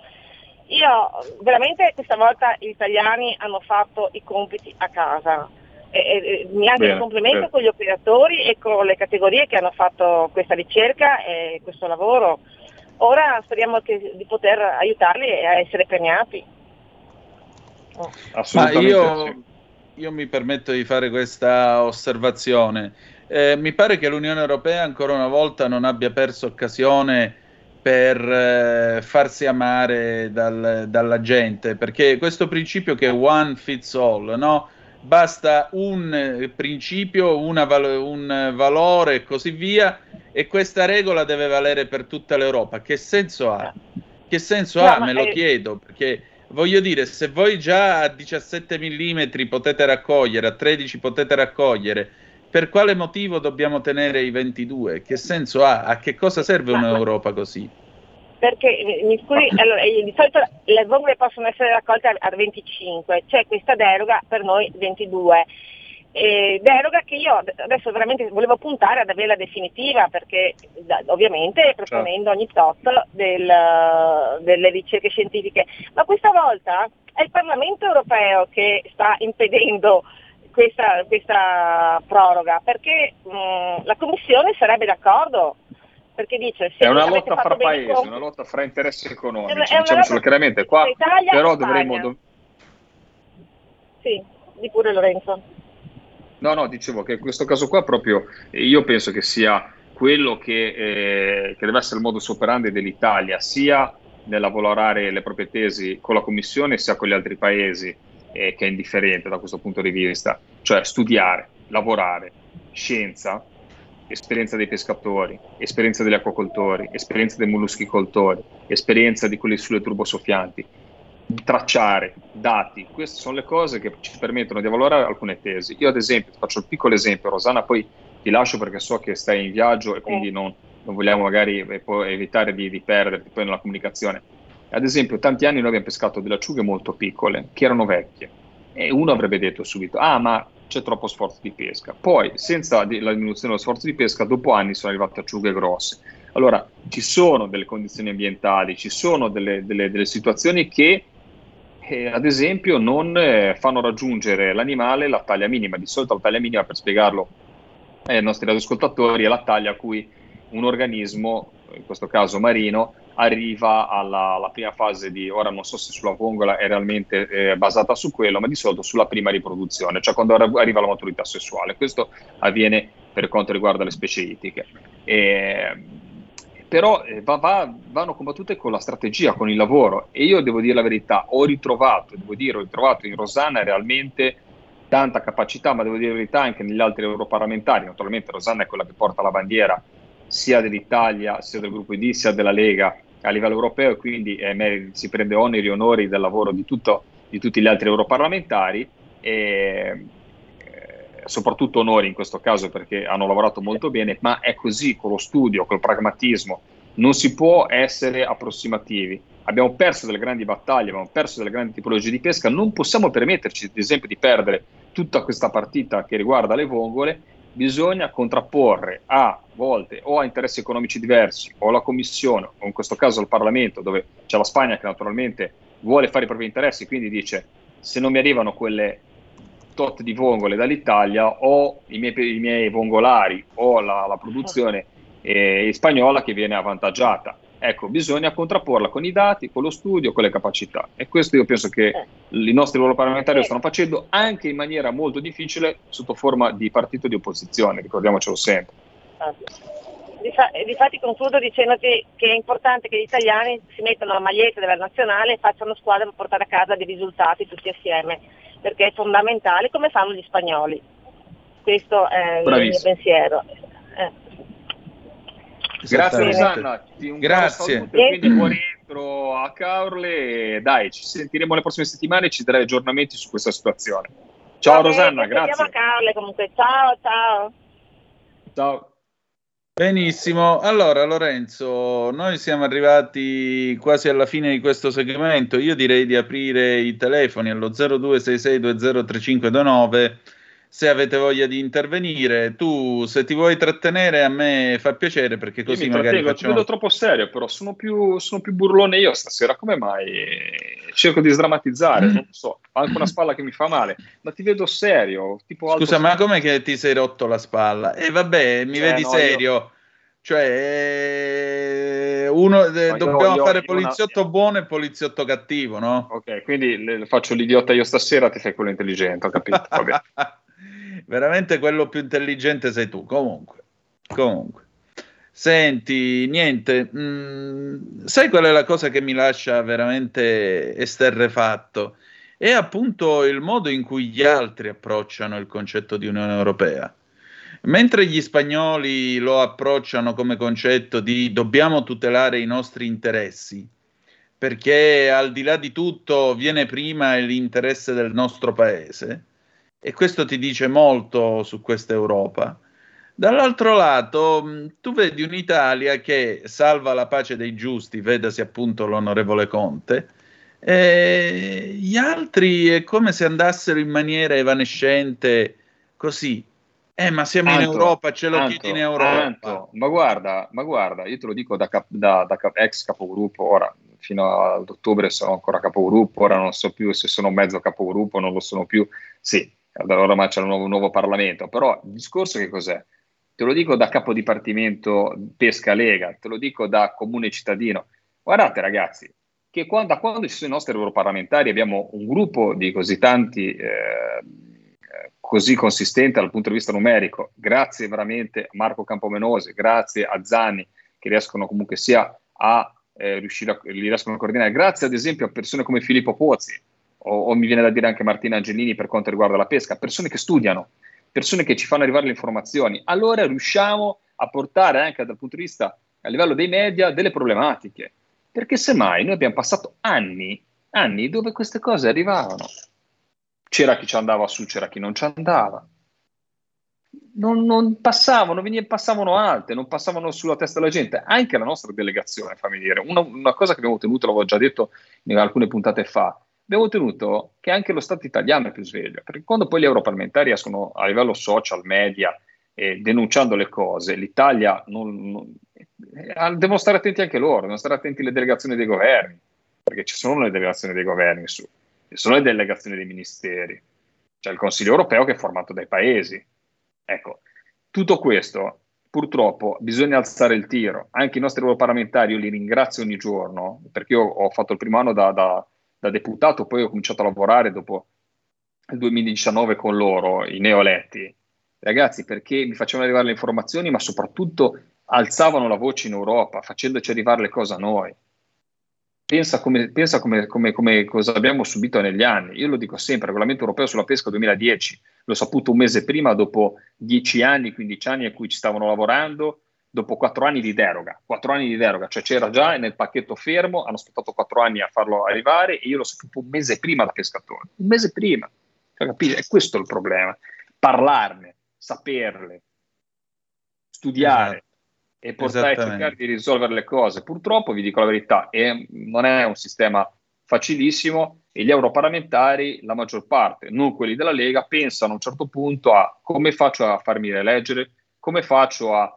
eh, E allora cominciano a farsi tutte le loro campagne elettorali. Ci serve gente che pensa a questo, ci serve anche un elettorato, fammi dire, anche la gente dovrebbe un po' svegliarsi, lo dico, eh, lo dico con un po' un tono, eh, cerchiamo di, di premiare il merito, cerchiamo di premiare gente come, che poi chi verrà a chiedere magari la preferenza, che però ha portato avanti le istanze del- del- del- del proprio paese a livello europeo. Cerchiamo di dare un voto non su perché me l'ha chiesto l'amico, perché voto, ma perché vado e decido di votare una persona che ha fatto qualcosa e do il giudizio tramite il mio voto. Perché Esatto. semmai poi eh, ci, ci meritiamo di avere della gente che va lì e fa tre banner prima di essere di candidarsi, e investe un po' di soldi su Facebook, è più, più conosciuto, si mette dietro 4-5 portatori di voti e, e chiude il cerchio e se ne va in Europa. Invece serve gente capace, gente in gamba e lo stanno dimostrando i nostri parlamentari della Lega. Persone Noi- che si meriteranno la preferenza, ma se la meriteranno quando si andranno a candidare perché hanno portato avanti le istanze. E gli elettori dovrebbero un po' giudicare questo, capire un po' chi ha fatto gli interessi del paese, una bella scheda, quanti provvedimenti, quanto sei stato in Europa, quanto sei stato sul territorio anche. Che cosa hai fatto? Sul territorio, cosa hai fatto nella tua attività? Quello sarebbe molto importante. Esatto, andiamo in pausa, poi abbiamo Marco Damantova al telefono, a tra poco. La tua radio è ascoltabile anche con la televisione in digitale. Sul telecomando della televisione digitale o del tuo ricevitore digitale puoi scegliere se vedere la TV o ascoltare la radio. Risintonizza i canali radio e troverai anche Radio Libertà, canale 252.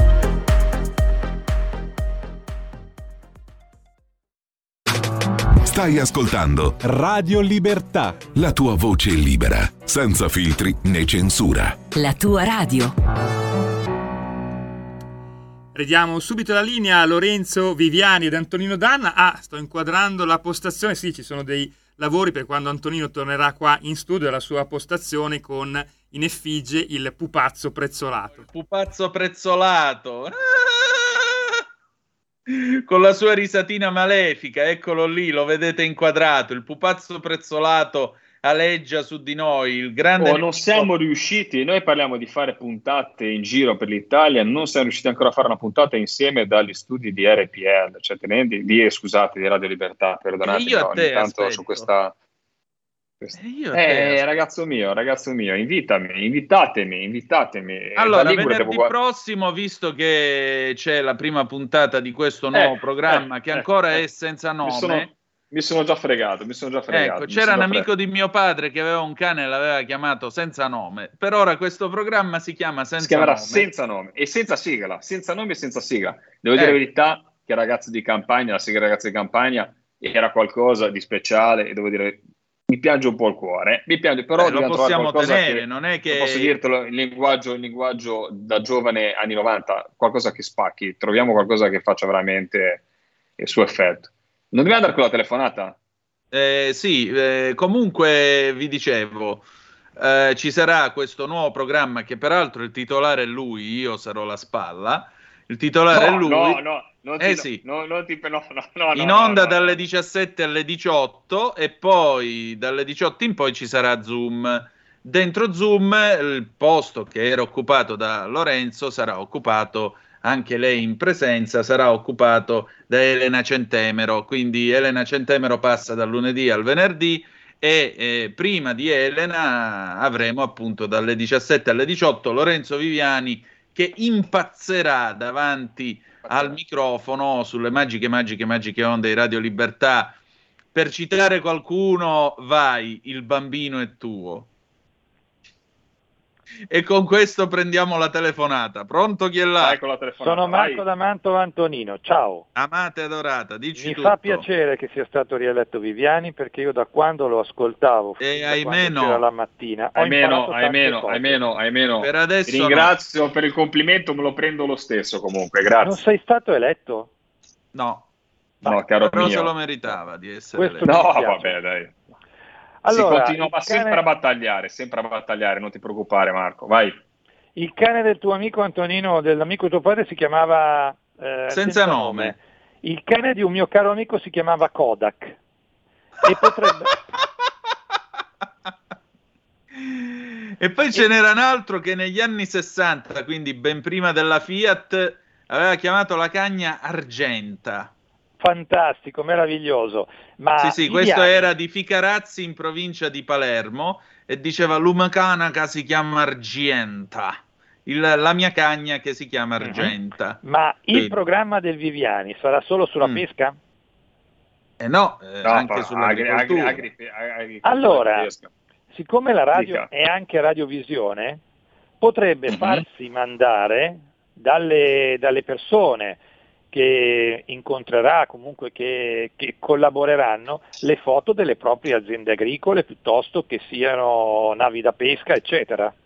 Ci sta. Assolutamente, assolutamente è una buonissima idea. Adesso è tutto in fase embrionale, dove avrò, sarà una settimana concitata, Antonino, perché sì. anche questo spunto è uno spunto interessante, ma io penso che ora sta scherzando Antonino, la, la testa pensante fra i due è sempre lui, quindi sarà lui a, a portare avanti il programma, però sarà importante essere ancora più vicini ai territori, sarà ancora importante cercare di portare... Ora purtroppo, vi dico la verità, oggi doveva esserci già con noi eh, Prandini, perché questo è un programma che parte dall'agricoltura, arriva alla pesca, o parte dalla pesca, arriva all'agricoltura. Non siamo riusciti a dare lo stesso spazio oggi alla parte agricola, ma ha fatto piacere invece questa ultima puntata abbia preso un territorio meraviglioso come il Delta del Po ed è stata una puntata, diciamo, veneta perché abbiamo avuto anche la Rosana Cohen.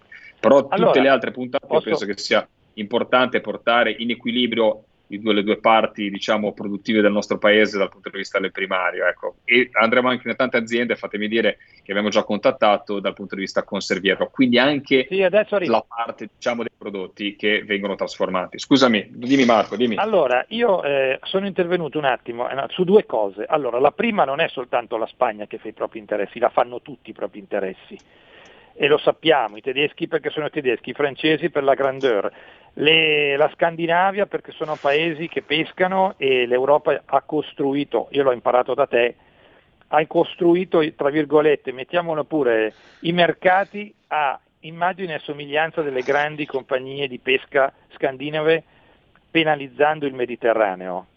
Siamo semplicemente noi italiani, attraverso i politici che abbiamo avuto, che non abbiamo fatto nulla per preservare l'interesse nazionale di qualsiasi cosa. Io mi chiedo cosa abbiano fatto, adesso mi fa piacere che Salvini abbia, sia andato alla Coldiretti, i contatti che avete con la Coldiretti, con la Cofca Agricoltura e tutte le altre confederazioni agricole e non solo agricole ma anche di pesca eh, di questo paese. Ma questi cosa hanno fatto per 20 anni, 25, 30 anni? Che sono rimasti sempre legati ai partiti che poi alla fine li hanno traditi. Ultima cosa, non sono riuscito a intervenire ieri sera quando c'era il eh, ufficio cambi. Sì. Allora ieri sera sono andato a comprare una sbrisolona, che è un dolce tipico mantovano. Buona. Parlando, tu la conosci perché tu a, a, tu a Mantova mi sembra che ci sei stato, Antonino. Sì. Un dolce molto semplice, perché è un dolce semplicissimo, antico perché è stato creato per i Gonzaga 500 anni fa, che viene realizzato con, tra le varie cose, la polenta, cioè la, il fioretto, la farina di fior, la polenta fioretto. Il negoziante che eh, un, sono, hanno la, la, pasticceria da quasi 60 anni, questa è una conduzione familiare. Sì. Eh, mi ha raccontato, parlando al di là delle bollette che sappiamo che sono esplose, mi ha detto non conviene neanche più lavorare, conviene anche se io posso lavorare per, per, prendere di più non mi conviene perché mi ammazzano di tasse, mi conviene lavorare per il minimo indispensabile. La Fioretto prima la pagava 70 euro al quintale, l'hanno portata a 170 Salute. euro al quintale. Le uova gli hanno, raddo, hanno raddoppiato il prezzo, lui compra ovviamente, essendo una pasticceria, le compra a quantità importanti eh gli hanno raddoppiato il prezzo. Ma fa, non è che lui fa speculazione, perché io sono suo cliente da 50 anni, ma semplicemente gli sono aumentati i costi anche lui. Lo stesso mangime per le galline, insomma, l- diciamo il funzionamento anche dell'allevamento. E io mi chiedo, ma io mi sono fatto un ragionamento, parlando anche con il fornaio che ho qua di fianco a casa, l'80% dei negozi entro Natale chiude. Ma cosa vogliamo fare? Con... Perché se chiudono i negozi, le città, che siano paesi che siano città, sono morte. Questo Ma guarda. Marco, stamattina io ti posso ti parlare di Castano Primo, Ciao. 10.000 anime nell'Alto Milanese. Ne parlavo col tabaccaio e il tabaccaio diceva proprio questo. Io ho detto: Ma qua com'è il clima? I colleghi dicono che la situazione è tale che a Natale chiudiamo. Le stesse cose che hai detto tu. Le stesse cose che hai detto Marco. tu. Eh sì, comunque sì. richiama. E, e, e effettivamente quando tu nel raggio di 200 km la gente dice le stesse cose, ma credo che se andassimo in piazza Levanto o a Caltagirone, molto probabilmente noi troveremmo altri eh, esercenti che dicono Antonino, le stesse cose, sì, ma direbbero le stesse sì. cose. Ma poi, ma poi è, un, cioè, tutto un ciclo, perché poi devi pensare che le persone eh, poi eh, sono interi settori economici che mancheranno, quindi poi mancheranno le sp- cioè, posti di lavoro. È una cosa enorme quella che abbiamo davanti, con dei problemi che insomma devono essere risolti all'ordine del giorno. Qui abbiamo bisogno di iniezione di liquidità, è inutile che ci giriamo intorno, abbiamo bisogno di calmierare le bollette, di, di calmierare dei costi, semmai ricadono tutti sul, sul carrello della spesa. E ricordatevi che in questi, in questi mesi anche del Covid, dove ci sono stati dei rincari, eh, tanto si è tolto da una parte dall'altra, non c'è stato un aumento rilevante almeno dei prezzi fino a questo punto, ma si potrebbe scatenare la tempesta perfetta senza fare del terrorismo, senza mettere paura alle persone. Non devo dire alle agenti in questo momento, anzi, eh, eh, siamo appena passati dal, dal, dal, dal, punto di vista elettorale, quindi non c'è neanche lo slogan da dire vota Lega perché salverai il paese. No, no, adesso è il momento della responsabilità, responsabilità quella vera quella di dire metto le mani nel portafoglio a qualsiasi costo. Salvare un'azienda oggi vuol dire non pagare delle disoccupazioni domani. Preferisco spendere i soldi adesso, dando liquidità alle imprese, dando la possibilità a chi di andare avanti, di non perdere quel know-how. Quando chiudo un'azienda, e io non capisco perché c'è questa mania in Italia di criminalizzare gli imprenditori. Quando chiude un imprenditore che magari era aperto da 30 anni, che non lascia l'azienda a qualcun altro, che non lavora, che non la vende, ma la chiude direttamente perché non va più avanti pieno di debiti, lì non si riapre più. Fine. Si perde maestranze, si perde capacità di lavoro, si perde naturalmente il gettito che dava quell'azienda a livello di tasse, si perde tantissimo. Allora, investire adesso, tamponare l'emergenza, vuol dire che io mi ritrovo un tessuto produttivo che sta già male, che si è rotta le palle, perché il tessuto produttivo italiano si è rotto le palle di uno Stato che lo vessa, di uno Stato che gli dà pochi servizi, di uno Stato che ce l'ha sempre come acerrimo nemico, che l'ammazza, ma che, no, che, è un nemico. Cioè, noi l'abbiamo portato avanti con Bittonci e Gusmeroli, che ringrazio saluto del, del lavoro che hanno fatto in questi anni e gli auguro realmente di portare avanti nei prossimi cinque anni. Ma vogliamo un, uno Stato che ti porti per mano l'imprenditore, uno Stato che gli dia la possibilità di investire, che veda l'imprenditore come una ricchezza di uno che dà posti di lavoro, ma non un criminale che va a svaligiare. Che ruba, sì, se, sì. che ruba, sembra sempre qualcuno, ah, fai un imprenditore, ma ne, allora te fai del nero, allora tu di qua, ah, Nino, l'imprenditore fa, da porta posti di lavoro, dovresti già ringraziarlo, a dirgli al mattino dovresti scendere, eh, mi spiace dirlo, direbbe, chi vive anche, non farò dire un'eresia, ma chi vive nel sistema di, dovrebbe ogni tanto di, eh, di ringraziare qualche imprenditore, di guarda, grazie che te comunque produci e porti ricchezza al nostro paese. Dovrebbe essere un po' così la mentalità. Naturalmente condannare chi eh, evade le tasse, perseguire, ma capendo che, ogni, che eh, non si parla di qualcuno che è in contrapposizione eh, con lo Stato, anzi è uno che manda avanti la macchinetta. Sì, anche perché Purtroppo, questo è un paese basato su piccole e medie imprese.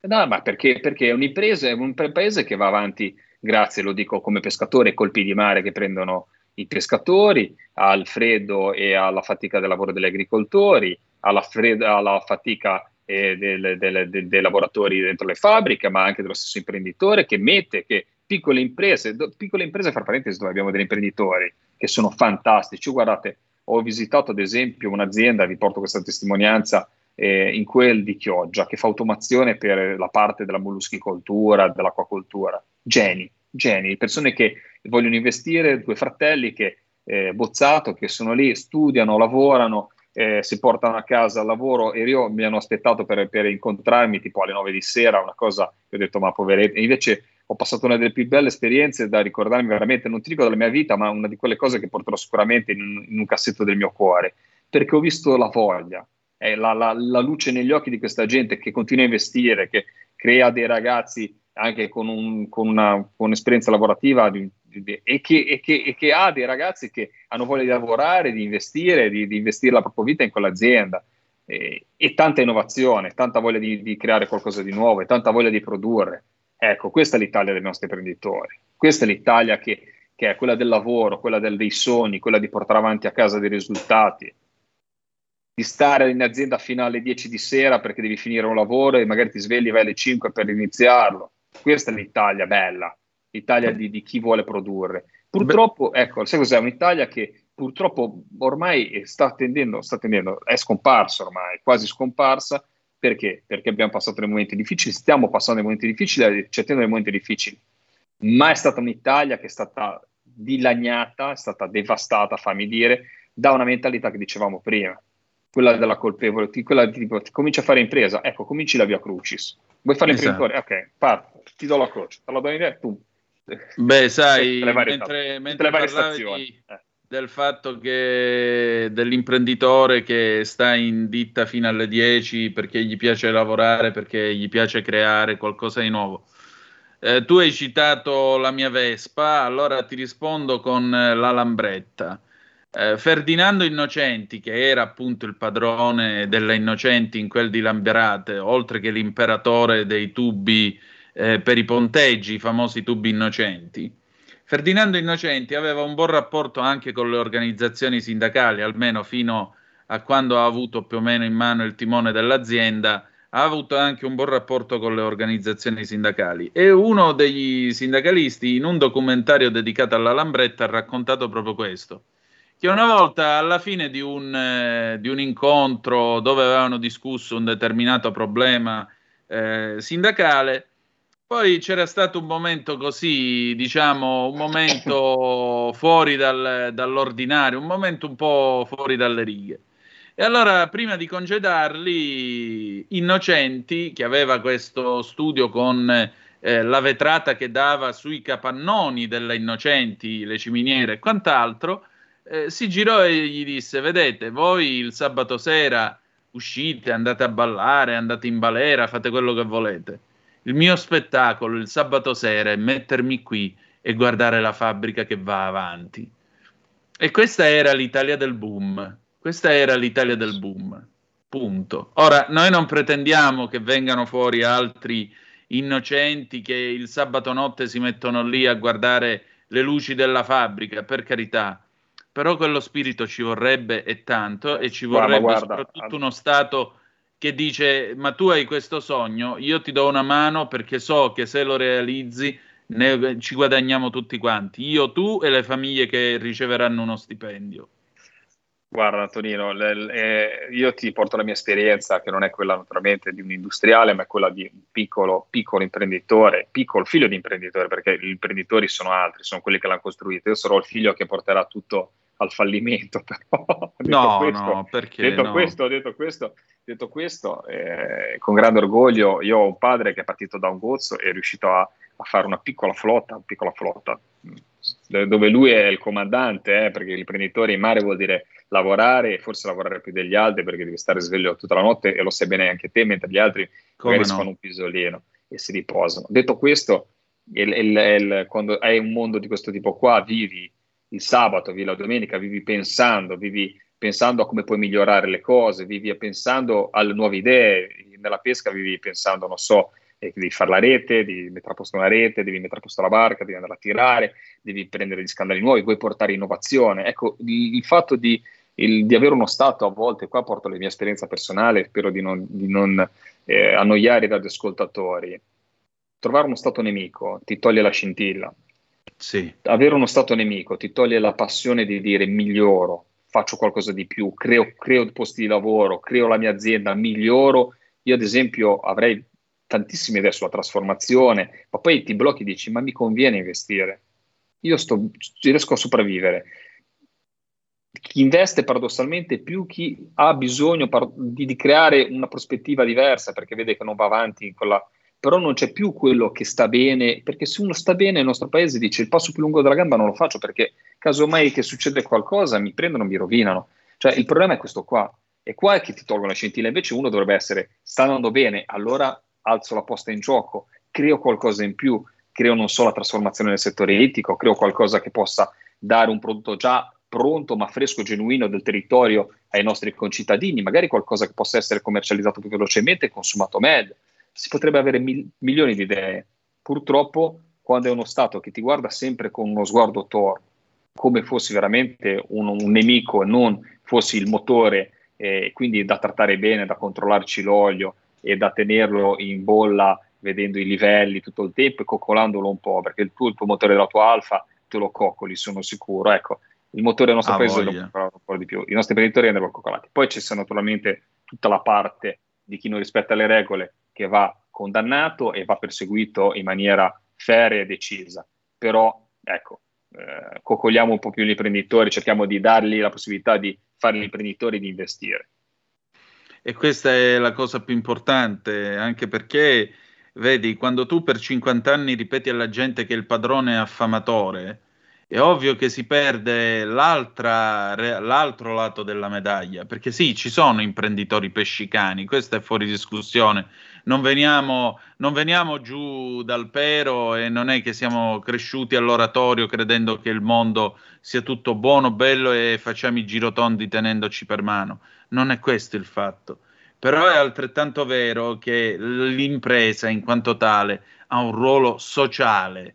Sociale significa che se l'impresa funziona può assumere più gente. Se assume più gente sono più stipendi, più famiglie, più sviluppo, più progresso, più futuro per chi si trova naturalmente a lavorare nell'azienda. Sì, l'imprenditore guadagna, si può comprare magari la villa al mare, si può comprare la macchina bella, però è altrettanto vero che, vabbè, non stiamo... Cioè, Ormai diciamo che- l'imprenditore la, la villa al mare non se la compra più. Adesso l'imprenditore lavora, la- te lo posso dire, secondo me per la maggior parte delle piccole e medie imprese, lavora per riuscire a portare avanti, per tenere in piedi la baracca e per tenersi i suoi dipendenti e riuscire a dare lo stipendio. Perché la villa al mare e quei momenti lì sono ormai tramontati. Però ti do ragione, ti do ragione. Ma il problema grande è proprio questo qua, eh, riuscire a capire come eh, mantenere dei diritti imprescindibili dei lavoratori che devono guadagnare e stare bene. Io lo dico sempre, guardate, io ad esempio in un momento in cui veniva denigrato il reddito di cittadinanza, io ho detto una cosa che magari poi non apri le telefonate perché mi insulteranno gli ascoltatori. Il reddito di cittadinanza ha fatto uscire anche dei lavori sottopagati. Una persona che va a lavorare deve andarci in livello dignitoso. Io odio, perché poi vedi però, vedi, eh, questo io adesso facciamo chiacchiere da bar, però siamo, passiamo da massacrare gli imprenditori delle piccole e medie imprese, padroni, siete, eh, e poi dall'altra parte condoniamo in maniera gigantesca degli sfruttamenti delle multinazionali di poveri ragazzi che vanno in bicicletta o di altre cose che vengono fatte, lavori sottopagati anche a livello universitario, eh, te lo dico da ex, Certo. eh, dove prendi una persona che si è appena laureata, la tieni bloccata 18 ore in un laboratorio, gli dai una paga che non daresti neanche a uno che ti, non so, eh, non mi viene neanche da dire perché non c'è un lavoro che puoi non pagare. Però Certo. purtroppo ci permettiamo in alcuni settori, in alcune nicchie che inesistenti dal punto di vista sindacale, inesistenti dal punto di vista che vengono bombardate. Io te lo dico, ho visto degli amici che hanno lavorato per anni anche con la prospettiva magari di, di essere, di riuscire a entrare nell'ambiente universitario per ore con delle borse dell'università che erano qualcosa di veramente deplorevole. Non deplorevole, anche insultavano l'intelligenza, insultavano anche il lavoro che stavano facendo. Per poi, eh, tipo alla, non so se l'hai mai visto Smetto quando voglio, tipo alla Smetto Sì, quando sì, Eh, esatto. questo. Va bene, Lorenzo, siamo arrivati fino in fondo stasera. Grazie per avermi fatto compagnia, soprattutto grazie per il tuo intervento con i nostri ascoltatori. Noi chiudiamo qua la nostra trasmissione e ci ritroviamo domani. C'è la mezza dannatona, la mezza maratona danna, se avete voglia, dalle 8 alle 10 mezza- del mattino. Sì, perché dalle 8 alle Io 9 ti ascolterò, mi, mi sintonizzo con l'applicazione, io devo dire ti ascolto con l'applicazione, io mi sveglio al mattino o con Giulio Cainarca o con Antonino Danna, devo dire, siete i miei, è il mio risveglio, il mio risveglio così, no, mi sveglio prima, poi diciamo il caffè, il caffè me lo prendo con Antonino Danna o Giulio Cainarca, ormai da vent'anni con Giulio, adesso mi sono innamorato anche di te, quindi insomma ascolto anche te. Perfetto, gioia. Allora, domani alle 8 la rassegna stampa, alle 9 e mezza il garage dell'Alfista, molto probabilmente avremo con noi Danilo Cambrini che inaugura la sua officina, ma vi racconterò anche una visita in quel di Balduzzi a Lodi, ho anche ritirato le foto analogiche questa sera, vi farò vedere qualche Pazzo, foto fatta pazzo, in pellicola, pazzo. poi te ne giro qualcuna. Noi chiudiamo qui con una bella canzone d'amore per eh, cuori, eh, diciamo così, per cuori eh, teneri e delicati, direttamente al 1974 i Romance, un momento di più e il diabete va a mille. Grazie per essere stati con noi. Un saluto E a tutti voi. E ricordate che, malgrado tutto, the best is yet to come, il meglio deve ancora venire. Vi hanno parlato Lorenzo parlato- Viviani, e Lorenzo Antonino Viviani. Danna. E Antonino Danna. Dobbiamo, Buonasera. dobbiamo sincronizzarci meglio, dobbiamo sincronizzarci meglio. Eh, sberla, mi raccomando. E soprattutto Ciao, ricordatevelo, ciao, adoro i piani ben riusciti. Buonasera Ben a tutti. Avete ascoltato Zoom, il drive time in mezzo ai fatti.